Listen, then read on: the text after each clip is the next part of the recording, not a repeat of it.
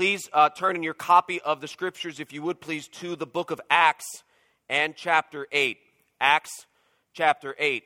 Last week, we kicked off a sermon series entitled Unstoppable. Unstoppable. And there really is no better place to be in the Bible, in my opinion, talking about unstoppable than the book of Acts.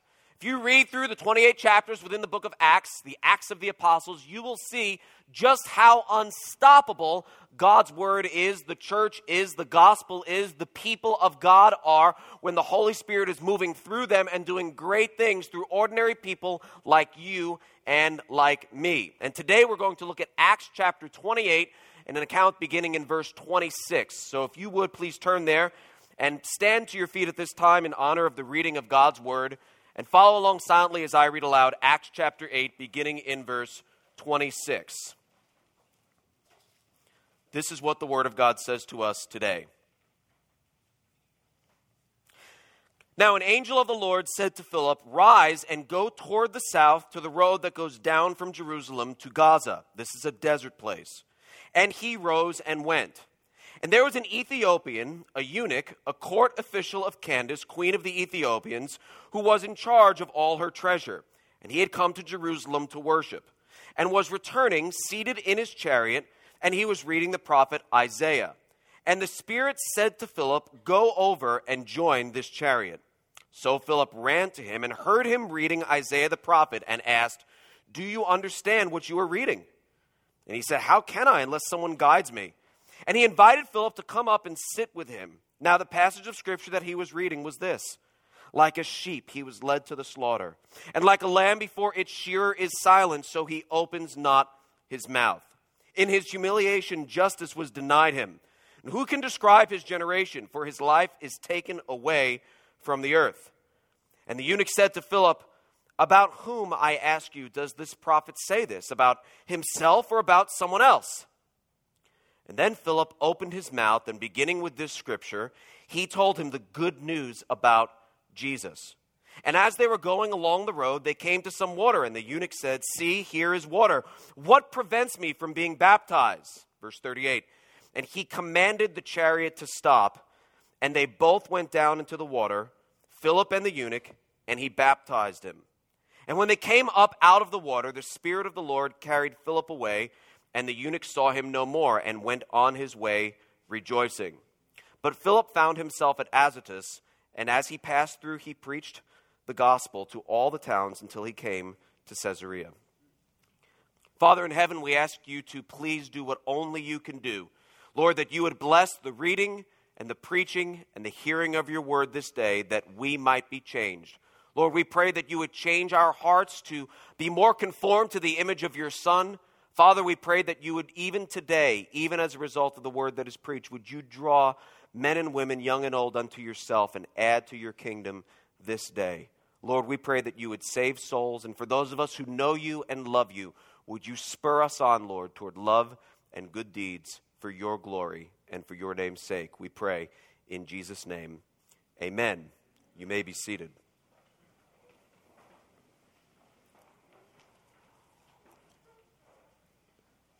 Sarah and I uh, have four children, uh, the oldest of which is almost 13, and his name is Justin. We have always made it a practice of ours to never, and I would encourage you to do this as well, um, to never tell our kids, we'll tell you when you're older. So when kids ask a question, we always believe that there's an age appropriate response that we can give them, which makes it hard on us, and we have to sometimes think on our feet. But we don't ever want to say, we'll tell you when you're older, because if you were anything like me when you were growing up, we'll tell you when you were older really just meant go ask someone else. And I don't know who they're going to ask, and I didn't have Google when I was growing up. So we'll tell you when we're older. I don't want my kids going, okay, Google, and then, you know, asking the World Wide Web a question that I think I can answer them. So we try our best, and I can't think of a single time, honestly, that we have ever said, we'll tell you when we're older, when you're older, because we've always wanted to give them an age appropriate response. I want first dibs on my kids' worldview. Does that make sense? I want first dibs. If it changes, I hope it doesn't, but I want first dibs. So I want to give them the answer to their questions, even when four and a half or five years ago, my oldest son asked me, Hey, Dad, What's a eunuch? right? So I will never, I think everyone to some degree has a photographic memory. Now, I would not say I have a photographic memory, but to some degree, sometimes your brain, your body just takes a picture. Do you know what I mean? Just like you just remember where you were exactly when something happened, either something big in the world, in the news, or something that was just laid on your heart. And I remember exactly where I was when I heard the voice of my son from the back seat of my Camry as I was driving west on Rogers Lane in Burlington. And I heard, Hey, daddy, What's a eunuch? I, I know exactly where we were. Never going to tell my kid. I'll tell you when you're older. So I said, Well, and now I'm in the car, and Justin's in the middle seat. He loves middle, and Jonathan is in the back seat on the right hand side. And I s- said, Well, a eunuch, and I proceeded to I- explain, and uh, in a little more detail than I'll explain today from the pulpit. But I explained to him what a eunuch was and basically just said okay well uh, a eunuch is there's people who would do different things that they believed were wise and good and certain cultures had different practices. And some people did things because they believed they were pleasing to god. And even though they weren't people would even go and then i'd say you know what? I'm going to go the unstoppable right? I'm going to go the distance. And i said just so you realize this is how and i'm thinking this is how kind of messed up the world's thinking can be, sometimes people would even, and I explained to him what a, a, a, eunuch was, and I said, and, and we have good news, though, that we don't have to do those things to our bodies and to ourself in order to please God, because God sent His Son, made a beeline for the cross. God sent His Son into the world so that we could believe in Him and have eternal life, and that's all that we need to do in order to be have a right standing with God. Now, I'm ready to close in prayer and take up an offering, personally. I think I, I, think I did pretty well look in the rearview mirror, and Justin's face looks like this.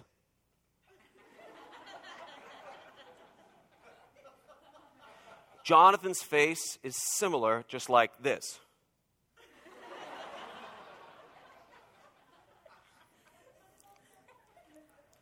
Justin leans forward to get closer to my ear, and he goes, Unit. What's a unit?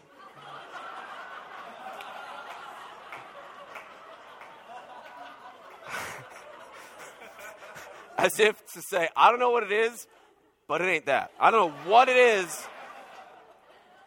He's like, a, a unit.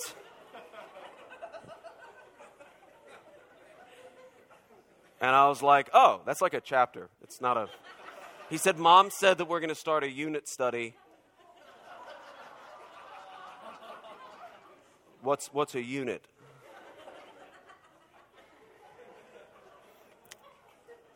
So I said, that's like a, it's like a chapter. It's a section of a book. It's, that's all it is. And Justin said, oh. And Jonathan said, Daddy, that was terrible. I know. I'm sorry. I, thought the kid said eunuch. Unstoppable. So, like I said, we're in the middle of a sermon series entitled Unstoppable. And in my opinion, there's no better book to be, be in than this particular book. And even though Justin's question had to do, or didn't have to do, I thought it had to do with what is a eunuch. I thought he learned about it in Sunday school. I figured it's a valid question. The Sunday school teacher probably punted. I'm his dad. I can answer this. Anyway, we don't have to go, keep going. Anyway, today we're looking at the story of Philip and the Ethiopian eunuch, but we're actually not looking as much to the eunuch and the Ethiopian as we are looking to Philip.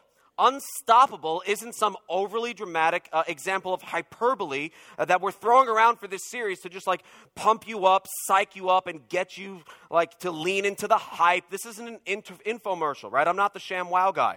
I want you to see that we really are, as the people of God, unstoppable when it comes to advancing the kingdom. This is the God's honest truth. We are unstoppable. And as funny as the story is about Justin asking me what I thought was a question about a eunuch, that's really not our focus today. We're going to be looking more at Philip's role in the story and another example of boldness for Christ. And boldness that was made possible, I hope you see that in the text, by none other than God himself. Hopefully, you notice that on two occasions in the text that we just read, God intervened directly to make Philip aware of what we'll refer to today as a divine appointment for him to minister the gospel. If you look at verse 26 in Acts chapter 8, you'll see that it's the angel of the Lord that tells Philip to hit the road in the first place. Three verses later, in Acts 8 and verse 29, the Holy Spirit tells Philip to go near the chariot. And what I hope to do today in the time that we have is talk about this text as to how it relates to you and to me. Some people look at the book of Acts, the Acts of the Apostles, and they'd agree that there's certainly an element of unstoppable in there, but then they say, yeah, but that was then. Or, yeah, but that was Philip. Or, yeah, but that was the apostles. And I would look to you today and say this I don't think Philip did anything in this account that you and I couldn't have done today. Furthermore, I don't think there's anything that happened to this account that couldn't happen to a believer today. Now, you could look at other accounts throughout Acts in the New Testament and certainly the Old Testament and see people doing various signs and wonders, raising the dead, healing the lame, the casting out of spirits. In fact, just a couple of verses before this, we're told that this happened during the evangelization of the Samaritans. And you might say, I can't even kick my own allergies, let alone heal a guy. I, I, that's just not my thing. I don't raise the dead, I don't heal the lame. I don't have that gift. And very well, you probably don't. So when you say, yeah, but that was then, or yeah, but he was an apostle, I look to you and say, so what? I hope to show you in the time that we have today that there's nothing that happens in this portion of Scripture, Acts 28, excuse me, Acts 8, verses 26 through 40. There's nothing that happens in this portion of Scripture that doesn't happen in the exact same way today. And there's absolutely, positively no reason for you to think for a single second that you couldn't be used by God in the exact same way. And that's what I want you to see from the Word of God today. So let's back up a little. We haven't spent time in the book of Acts. Well, we did last week in Acts chapter 4 when Pastor Brad preached the opening message, but we haven't spent time in this portion of the book of Acts. So let's go to Acts chapter 8, beginning in verse 1, and do a little bit of background work to bring us up to verse 26, which is where we are today. So if you look at Acts chapter 8, it comes right after Acts chapter 7, imagine that. And at the end of Acts 7 is the stoning of Stephen, the first recorded martyrdom that we have in the Word of God for somebody dying for their faith. And Acts 8 and verse 1 says Saul approved of his execution. And Saul would have been the one who turns to Paul later on. Saul gets converted just one chapter later in Acts chapter 9. But Acts 8 starts right after the account of the stoning of Stephen, and persecution was really ramping up, but not by the pagans as much as it was the Jews. They were first century terrorists, striking fear and terror, pain and suffering, and even death to people, all while believing they, what they were doing was pleasing to God. In fact, it's very similar to the Islamic terrorism that we see today. Pick it up in Acts chapter 8, verse 4. Now, those who were scattered went about preaching the word. Philip went down to the city of Samaria and proclaimed to them the Christ. And the crowds, with one accord, paid attention to what was being said by Philip when they heard him and saw the signs that he did. For unclean spirits, crying out with a loud voice, came out of many who had them, and many who were paralyzed or lame were healed. So there was much joy in that city. Suffice it to say, God is doing great things among the Samaritans. I mean, you can see this is a work of God. Philip went and God was blessing it. They were listening to Philip. They saw signs that he did and that served to authenticate him as a man of God. If you skip down to verse 14, we see that the Samaritans had received the word, evidenced by the fact that Peter and John wanting to, wanting to come along and, and along with Philip ride the waves that God was apparently making in and among the Samaritans. But if you skip down to verse 25, you read this Now, when they had testified and spoken the word of the Lord, they returned to Jerusalem, preaching the gospel to many villages of the Samaritans. Things were going well. God was working. Philip's ministry was being blessed. And then we get to our text today, verse 26. Now, an angel of the Lord said to Philip, Rise and go toward the south to the road that goes down from Jerusalem to Gaza.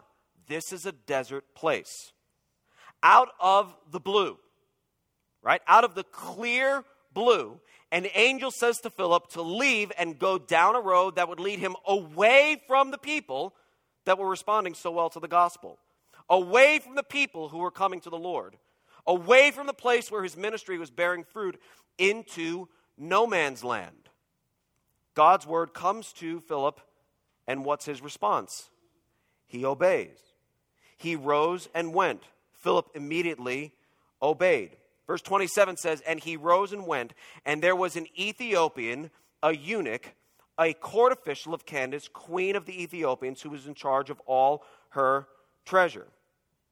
So we look down, and you see that as he goes down the road, he comes across this situation where he's just walking down this desert road, being obedient to the Lord, probably wondering what in the world is going on, just because he's a human being, and I would wonder that. Hopefully, you would wonder that. But he just, well, I just I mean, I, I, was told to go down this road, so I'm going to go down this road.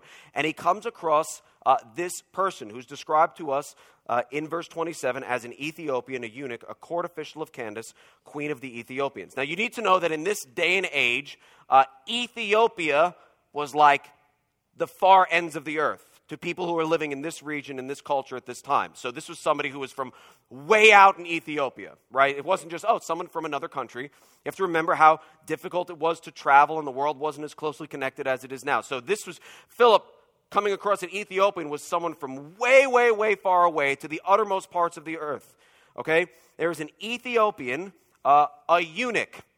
Okay, a eunuch. So this is somebody, there's a slight chance that this wasn't a real eunuch and that this was just a colloquialism, but in all likelihood, this was this person had gone the distance. This probably was a real, legitimate eunuch who had uh, castrated themselves, quite frankly, in order to serve in a way uh, in the kingdom that they were serving in, which was in Ethiopia. So, evidence points to the fact that this probably was a real eunuch, an Ethiopian, somebody from far away, a eunuch who wouldn't have been allowed to uh, worship in the temple. So, this is someone that Philip would not have had the uh, reason to or want to to go up to this person because this person would have been rendered unclean. So, this person would have been somebody that Philip would not have ordinarily been drawn to because it's just his background is we steer clear of those people. An Ethiopian, a eunuch, uh, a court official of Candace. Now, Candace is actually not a person. Candace is a proper name like Pharaoh or Caesar. So Candace wasn't a, a girl. Candace was a title for the queen of, uh, of the Ethiopians. So this was a court official of a queen of the Ethiopians who was in charge of all her treasure. So let's try to picture it in our day and age. This wasn't some you know, Ethiopian on the side of the road who was just sitting there in the, in the dirt, reading the scriptures. Like, that's not what we're looking at. This is like saying that you were walking down the road and uh, you saw someone who was a government official sitting in a, a blacked out escalade uh, with their entourage around them.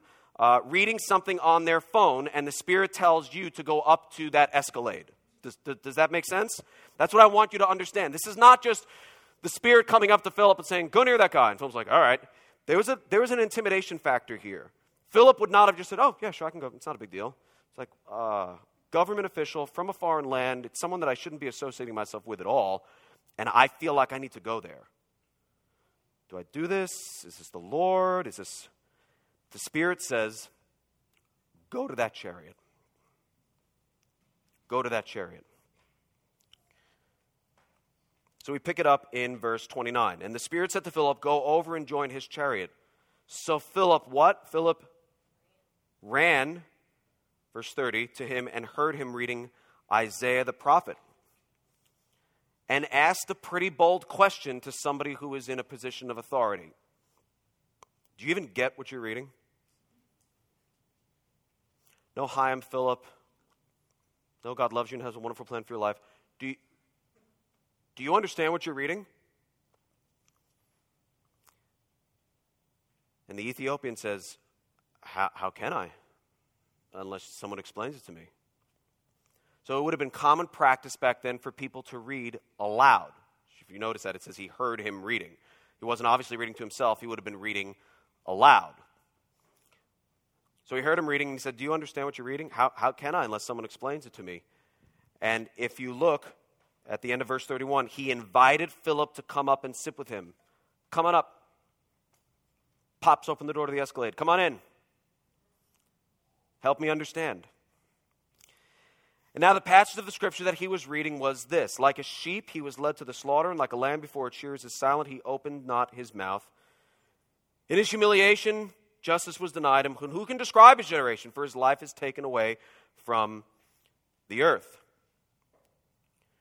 Verse 34 the eunuch said to Philip, Who's he talking about? I'm reading the scripture, I can't tell. Valid question, right? If you had no familiarity with the scriptures, is, is the the guy talking about himself or is he talking about someone else? And Philip is like, oh man. I mean, this was just lobbed over the plate, and Philip just takes advantage of the opportunity and preaches Jesus to him and says, Oh, let me tell you who he's talking about, and gives him the good news of the gospel, to which the Ethiopian responds positively, uh, evidenced by the fact that they were going along the road. I guess they started moving or walking or whatever. Verse 36 they were going along the road. They came to some water, and the eunuch said, Here's water. What, what prevents me from being baptized?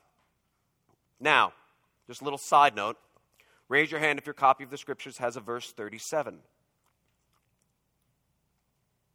Okay? So, depending on your copy of the scriptures, some of you have a verse 37 and some of you don't. Now, it's not time for a book burning. Older manuscripts didn't contain verse 37. So the original manuscripts didn't have verse 37. Later manuscripts, for some reason, verse 37 was put in there. So that doesn't mean we don't trust our Bibles, because hopefully you realize if you have verse 37 in there, or you don't have verse 37 in there, it really doesn't affect the story. So verse 37 says that Philip said, uh, I, that the, excuse me, Philip answered him, and he basically said, Yeah, if you believe, you can be baptized. And the eunuch said, Well, I believe, so I want to be baptized. And then verse 38 says, So he was baptized. So, verse 37, some of you have Philip, you know, filling out a decision card, and others of you don't. But it doesn't really matter because it doesn't affect the story as a whole. Does that make sense? So, whenever we see those variances in the scriptures, that's not, that's not reason for us to doubt the scriptures. It's just reason for us to think, okay, if that verse was in there, would what happened still be, watch this, scriptural? Right? Scriptural. So would it alter the story? Would it not fit within the grand scheme of Scripture? And the answer is no. It would be a, a minor detail. So some people say that Philip answered, some people don't. We just move on to verse 38. So that's why, if you're paying attention and keeping score, you realize that if you're reading from an ESV uh, or a probably a New American Standard, it probably goes from 36 to 38. But if you're reading from a New King James or a King James, there's a 37 in there. Anyway, back to the text. So, 36, Philip says, Here's water. What prevents me from being baptized? Verse 38, he commanded the chariot to stop. They both went down into the water, Philip and the eunuch. Great illustration for baptism by immersion. They go into the water. He baptized them. When they came up out of the water, the Spirit of the Lord carried Philip away, and the eunuch saw him no more. Philip didn't know what happened to the eunuch. The eunuch didn't know what happened to Philip. So Philip was carried away. This is the last you'll ever hear of Philip in the New Testament. The eunuch saw him no more, the end of verse 39, but he went on his way rejoicing. And Philip finds himself at Azotus, and he passed through and he preached the gospel to all the towns till he came to Caesarea. Now, extra biblical evidence would say that this Ethiopian actually went back to Ethiopia and started a church planting movement and that he was used to spread the gospel in his homeland. So that's not in the scriptures, but if you take extra biblical historical accounts of what happened in the country of Ethiopia at the time and you match them up with the timeline, we have a lot of reason to believe that this man wasn't just saved and went away rejoicing and that was the last thing he did for the kingdom of God. But that God used him and his position of influence to go and start a church planting movement in the country of Ethiopia. And we see that through some of the church fathers. It's either Irenaeus or Eusebius, I'm not, I'm not sure, but some of the early church writings. So it's a really, really cool story. Now, the first point I want to make is in response to people who read this and say, God doesn't do this anymore. He, he used to do this before the scriptures were complete, but now that we have the completed scriptures, now that the canon is closed, God doesn't do these things anymore. So the canon of scripture is closed, but you have to realize that doesn't mean that God's mouth is. The Holy Spirit is still alive and well and still at work today in our daily lives. So what I want to say very clearly is that it's of utmost importance that we maintain a high, high view of Scripture. See, we don't need to wonder where God stands on an issue. He's given us His Word to make us complete. 2 Timothy 3, verses 16 and 17. All Scripture is breathed out by God and profitable for teaching, reproof, for correction, and for training in righteousness. Verse 17 says that the man of God may be complete equipped for every good work. And I think I've said it before, I'll say it again. That Greek word that we've translated complete, or depending on your Bible, uh, might be adequate or perfect. That word is only ever used there in the New Testament. That says a lot about the Word of God, right? That, that word is not used to describe the Lord Himself. That word is not used to describe the Holy Spirit. That word is used to describe the Word of God, that the man of God may be ready for whatever life brings him. 2 Peter 1 3 says, His divine power has granted to us all things that pertain to life and godliness. Not most things, not almost all things, but what? All things that pertain to life and godliness through the knowledge of Him who called us to His own glory and excellence the New Testament writings that you hold in your lap or see on your phone contain the final, authoritative, and sufficient interpretation of Christ's work of redemption. When the writers of Scripture finish their writing, there is no more to be added with the same, listen, with the same absolute divine authority. We have in written form the final record, this is what Grudem says. We have in written form the final record of everything that God wants us to know about the life, death, and resurrection of Christ and its meaning for the lives of believers for all time. The canon is now closed. I want to be very clear on that. The canon is now closed. Nobody should be adding to the writing of scriptures, and nobody should ever, ever, ever claim to speak with the same authority of the Word of God if they are not preaching from the Word of God. But you need to realize that nothing will make you more sensitive to the Holy Spirit's leading than regular, consistent times in God's Word. But when we think like God thinks, we will do what God does. When we think like God thinks, we'll do what God does. Proverbs 3 and verse 5 says, Trust in the Lord with, your, with all your heart. Do not lean on what? Your own understanding. Right? That's a powerful, powerful, powerful Bible verse a powerful verse that we usually uh, speak a lot about in children's ministry. If you grew up in the church, you probably sang a song or did some little ditty or rhyme or whatever having to do with Proverbs 3, 5, and 6. I, I know several that come to my mind right now. Don't render that to just when you were younger, right? Don't leave that, oh, that's back then. That's a powerful verse. Trust in the Lord with all your heart. Don't lean on your own understanding. Well, then what understanding should I lean on? We should lean on God's understanding. And that's why the next verse Proverbs 3, verse 6 says, In all your ways acknowledge him. Okay, when we speak to God in prayer, He promises to work behind the scenes to make our paths straight, to direct us in what we do. And we see that happening with Philip here. When Philip went up to the Ethiopian, he knew where he was reading. How did he know where he was reading? He was familiar with the Word of God. That's why Philip went up. The Spirit told Philip to go near the chariot. He didn't say, listen, go near the chariot. Now listen to what he's reading. He's reading Isaiah, so you got to be ready for that. He just said, go near the chariot. Everything else that happens in there can happen with anyone who's familiar with the Word of God. Because he recognized where he was reading from because he heard the Word of God. He recognized it. And so we pause to say, what about you? Do you do you spend time in God's Word on a consistent basis? Do you spend time in God's Word on a consistent basis? What, what, you say, I don't know what consistent means. Okay, well, let me put it this way. What passage of Scripture has God recently drawn to your attention? What passage of Scripture has God recently drawn to your attention? What, what thing have you thought of in life and said, I remember reading that? Or do you read from the Bible and say, that applies to me? What, God, what, what portion of Scripture has God recently brought to your attention?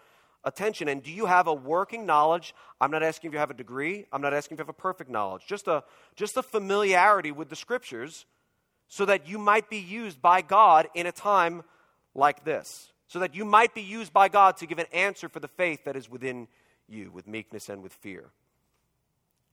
See, it's been my experience that God has always called to my mind a scripture that I already knew. Think about that.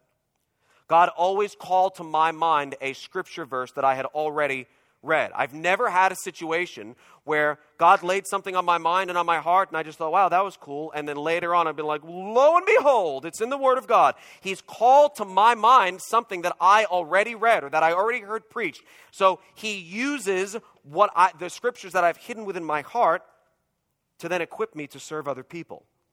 That's how God is going to use you if you're looking for these opportunities. He's going to call to mind, the Holy Spirit will call to mind scripture that you know. The Holy Spirit will call to mind an opportunity for you to minister the Word of God. So the question is are you making yourself as ready as possible? Are you making are you preparing yourself to be used by the Holy Spirit? Because something tells me, call me crazy, that the Holy Spirit knew that Philip was going to rock this opportunity, right?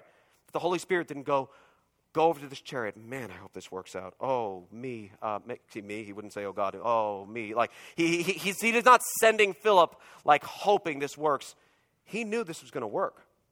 He sent Philip because this was an opportunity for him to preach the gospel to the Ethiopian.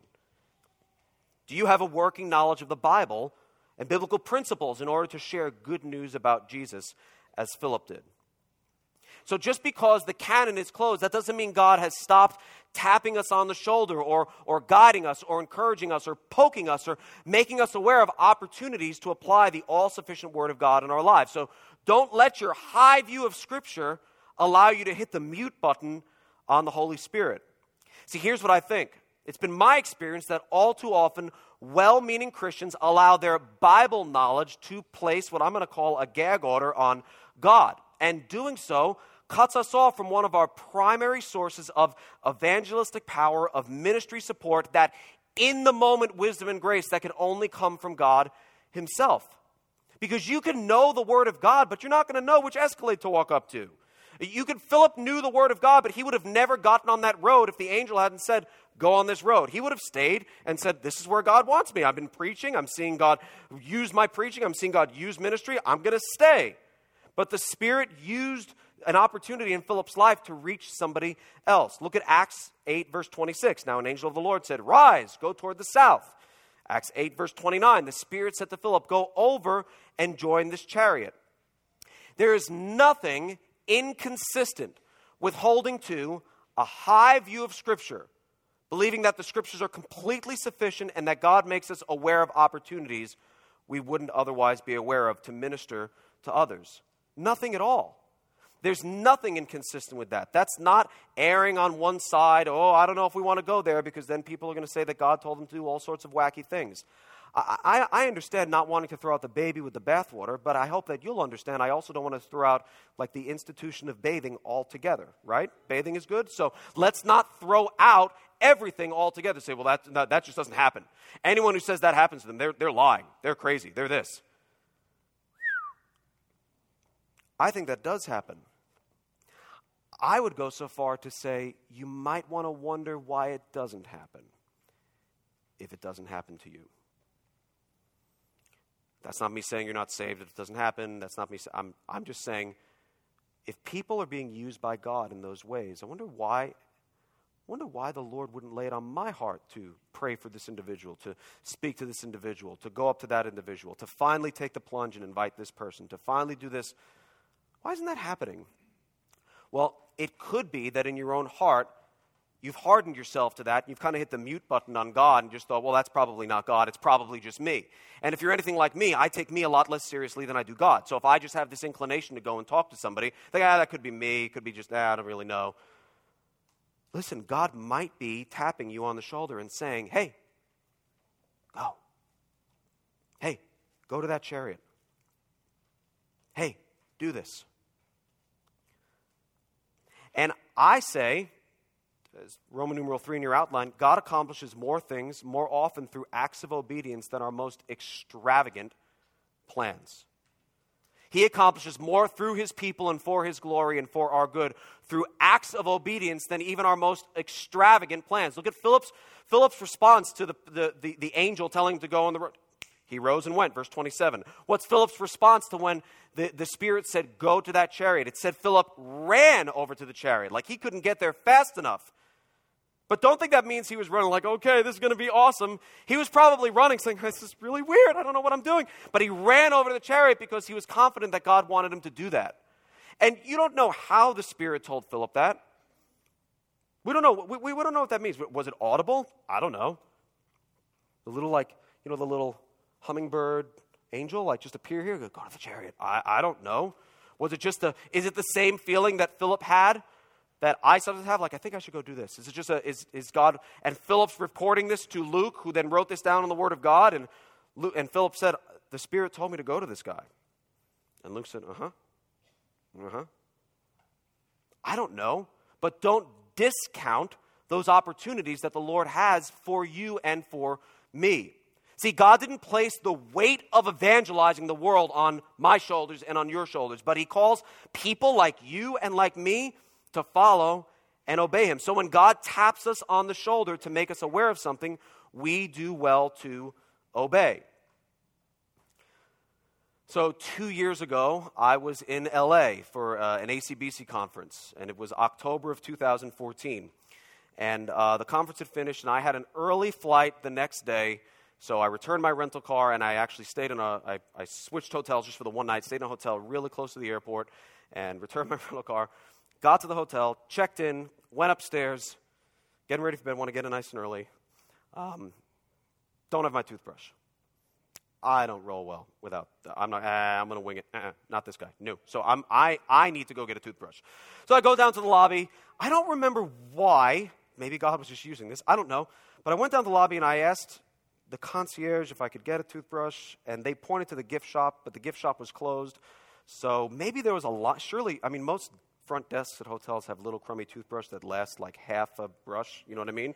And so surely they would have had one. But I don't know why I didn't go to the front desk. Maybe there was a line. But he said, but there's also a store. If you leave here, he said, go out the front, make a left, uh, go behind the hotel, walk down this street. He said, there's a parking garage. Just after the parking garage, there's a, there's a store. So I said, all right, fine. So just quickly walk out, make my left, go back there.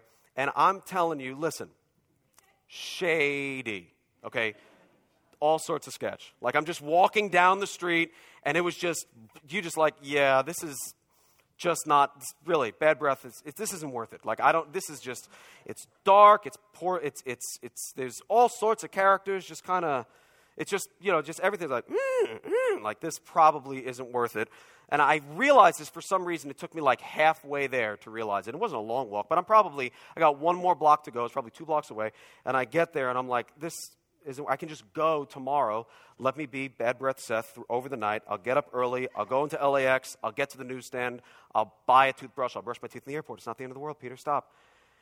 And I can't explain it to you, but I, it was nothing audible. There was no angel. There was no light from heaven. There was nothing. I just felt like I should go.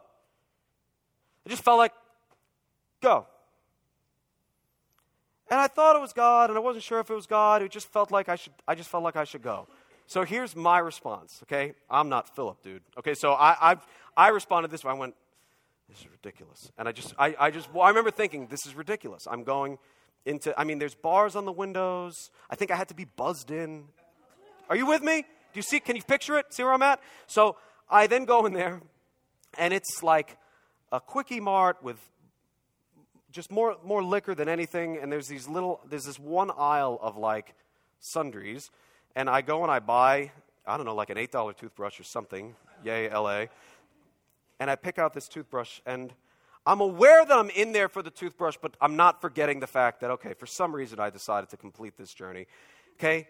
There are characters all throughout this place behind the counter, in front of the counter. Let's just say I'm the only one there in khaki shorts and Sperry's. I, I, uh, there's, there's just characters all throughout there. And here I am with my little toothbrush, white guy from the Midwest, just waiting in line.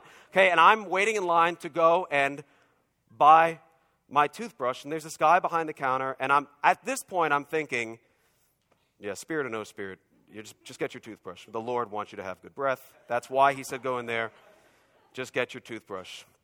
Guy behind the counter goes, Hey. So I said, What's up? And I'm like, oh, What do I do? And just like ask him about Jesus. Like, I just want to buy my toothbrush. There was nobody behind me. Um, he had several tattoos. I pointed to one. I don't even remember what it was. Oh, and I said, Nice ink. And he said, Thanks. And he went on to explain it. And I said, Cool, how's life? He said, Ah, not bad. He explained to me that he worked there and that he also works another job because he's trying to make ends meet and he's living with his girlfriend somewhere else and blah, blah, blah, blah, blah.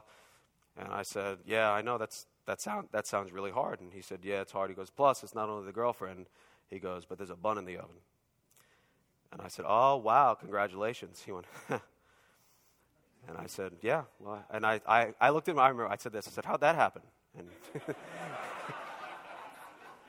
He was like, You know, man, you know? I was like, I know, I do know. Don't answer that. Right. He said, Yeah, I don't know. He said, She wants to get rid of it. He said, We did that once before. And he said, It just didn't. He said, I got to be honest, man. I'm just looking back and I don't feel good about it. Like it made all the sense in the world at the time. It really did. And I didn't even feel bad about it right then and there. But now with this other opportunity, he's like, I just don't, I don't feel good about it. What do you think?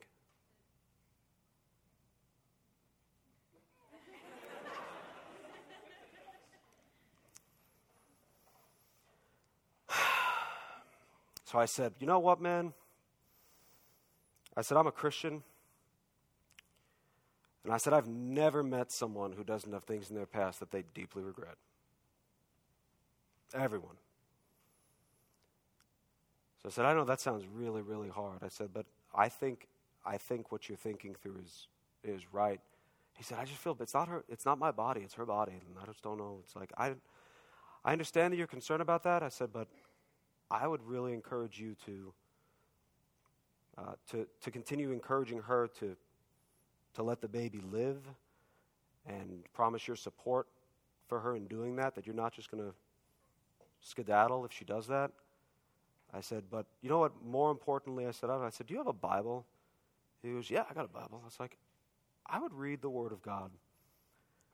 And I said, a little scripture every day is better than no scripture at all. I said, I don't care if you read a verse. I said, I would just read the Word of God. I say there's a lot of hope in there. I have found a lot of hope from reading the Word of God and in the gospel in Jesus Christ. This is the cool thing about Jesus, and I presented the a very, very brief. I might have spent more time talking about it now than I did then. Very brief gospel presentation, and just said that, you know, Jesus takes away my regret, takes away my shame, and He died on the cross for me. That I don't have to live back then. I can move forward, and I can, I can trust in the Lord for my life now and for life after this life. You see, I probably should do that. So I took his number. His name is Dave. And I said, I'll pray for you. I'll be praying for you about that. He's like, cool, man. Yeah, I hope you do. I said, I'll give you a call. He's like, yeah, sure. He gave me his number. And then I left. I went to my hotel room, brushed my teeth, and went to bed. I've called him before, he's never answered. I don't know if he wrote down the wrong number or he just doesn't want to answer or whatever. I've left him a couple of messages. Did Philip know what the Ethiopian did after he shared with him? Did he? We have no reason to believe he did. Um, but the Ethiopian went and did great things. So I choose to believe that Dave fathered a nation and planted a church in LA. I don't know what he did, but the point is that's not my that's not my responsibility. There was something that just said, just go. Oh, fine, I'll go into this place where I'm going to lose. And oh, while I'm while I'm talking to this guy, so I'm stepping aside. The characters that came into this place to buy whatever they were going to buy was always like, ah, ah. I'm talking to this guy about his life, and he's talking to me, and they go, oh wow. And there's this guy who comes by sketch. God uses those. There was nothing, I can't, there was in the light from heaven led me to this place. There was nothing heavenly that would have led me to this place. But God uses people and uses opportunities like that. Here's my question though Are you obedient to the Word of God? Because I'm convinced that if you don't obey when God writes, you probably won't obey when God speaks. So, is there a, a, a, certain command in Scripture or a certain something that you've been reading that you just kind of buck and you, you don't want to obey? Is, is there, uh, have you taken that to God in prayer and said, I know you say this, but I hate it? Or I know you say this, but I, I'm having trouble wanting to do it. I don't want to do it. Help me want to do it. Because we want to be found to be obedient people. I also want to say this. Don't miss out on now because you're waiting for wow. Does that make sense? Don't miss out on now because you're just looking for the wow, for the big lightning bolt from heaven, from the obvious time when the sky split open and all of a sudden there's an angelic chorus and there's an opportunity for you to go, believe, my friend, believe. Don't wait for wow so much so that you miss out on now. See, here's the thing. I don't want you to miss God's providence because you're looking for the big, for the miraculous. God is always at work. So I'm going to meddle just for a like just for like a minute, if I could. I'm going to meddle just for a minute. Hear me out. Hear me out. I kind of sort of wish people would stop saying it was a what thing. It was a God thing. Now, I'm not saying you're a sinner for saying that. I'm not saying it's wrong for saying that. It's actually quite right to say it's a God thing, but here's the problem. Here's, here's my beef. When you say something's a God thing, it implies that there are other things in your life that are what? Not God things. So it's like this one thing was a God thing. It was a really cool coincidence. It was really cool.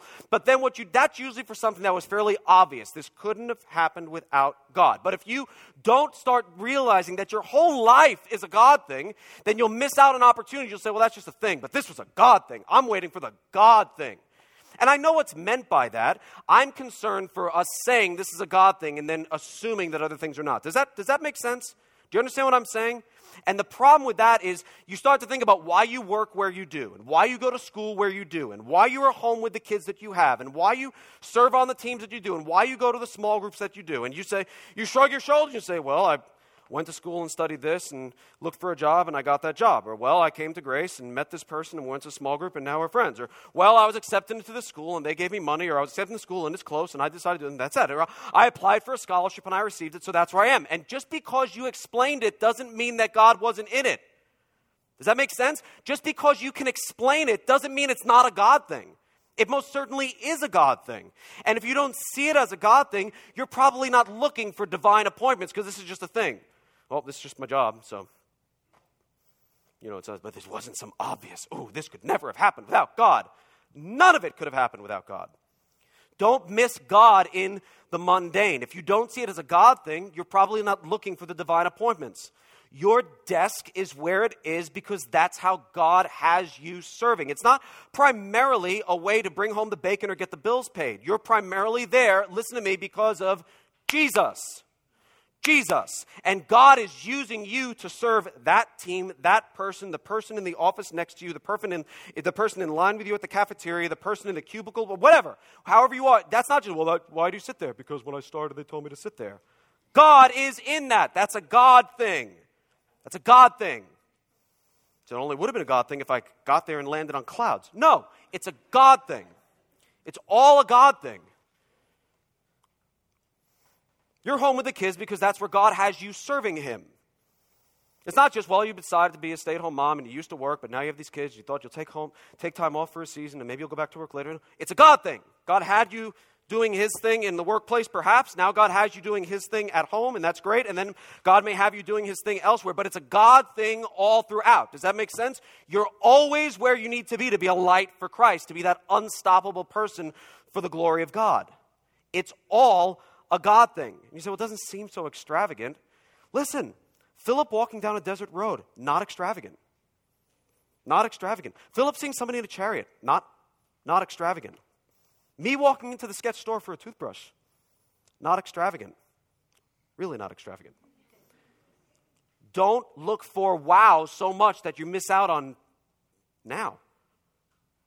Because there's ways for you to serve right now. Even in the seemingly mundane, God is always at work.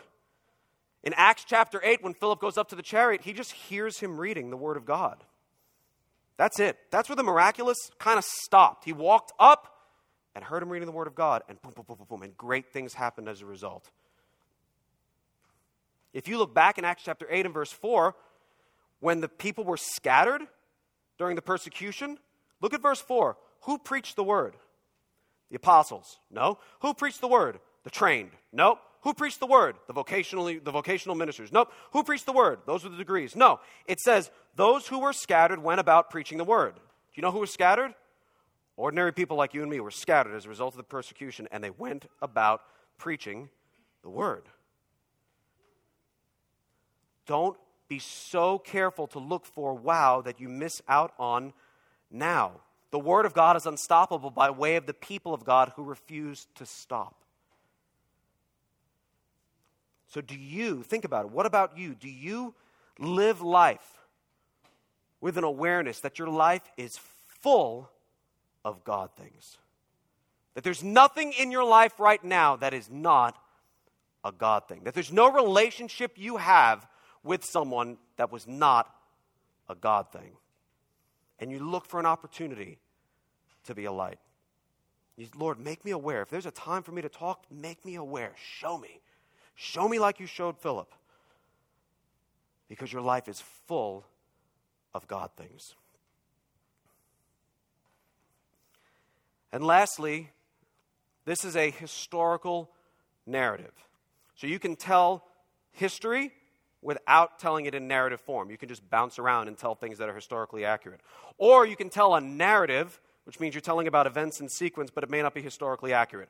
This is a historical narrative. That's what the book of Acts is. And with any historical narrative, I always, you've heard me say it before, I'll say it again, you need to find yourself in the story. You need to find yourself in the story. With whom do you identify in this account? Are you like the, the Ethiopian? Maybe that's you today. Maybe you are here for the same reason that the Ethiopian originally went to Jerusalem. Maybe you're here because you're, you're searching, because God's doing, it's a God thing, because God's doing something in your heart, God's doing something in your mind, and you realize you're looking for something that this world can offer, you're looking for something that money can offer, you're looking for something that people can offer, and you don't know what it is. And maybe you're that Ethiopian who's hearing the word of God today and realize that God has something more for you than the things that you just think is, that is just part of your life. And that's the gospel. That God has something more for you than just the everyday life, but that God sent his son for sinners like you and for sinners like me that if we were to believe in him and believe that the death he died on the cross he did as a substitution, a substitutionary atonement for people like you and me, our sins can be washed away, our debts can be paid, and we can be given the gift of eternal life. You might be this Ethiopian. You might be the person seeking, and today it's my prayer that you would harden not your hearts and that you would believe the gospel and come to faith in Christ. That might be you. We didn't talk a lot about the Ethiopian, but you might say, you know what? I've got more in common with this Ethiopian than I do with Philip because I don't know that I love Jesus. You can have that same hope today. You can leave here rejoicing. That's what the Ethiopian, you can leave here rejoicing because you know that your sins have been washed away, because you know that the Word of God is true and that He saves souls. And maybe you're like Philip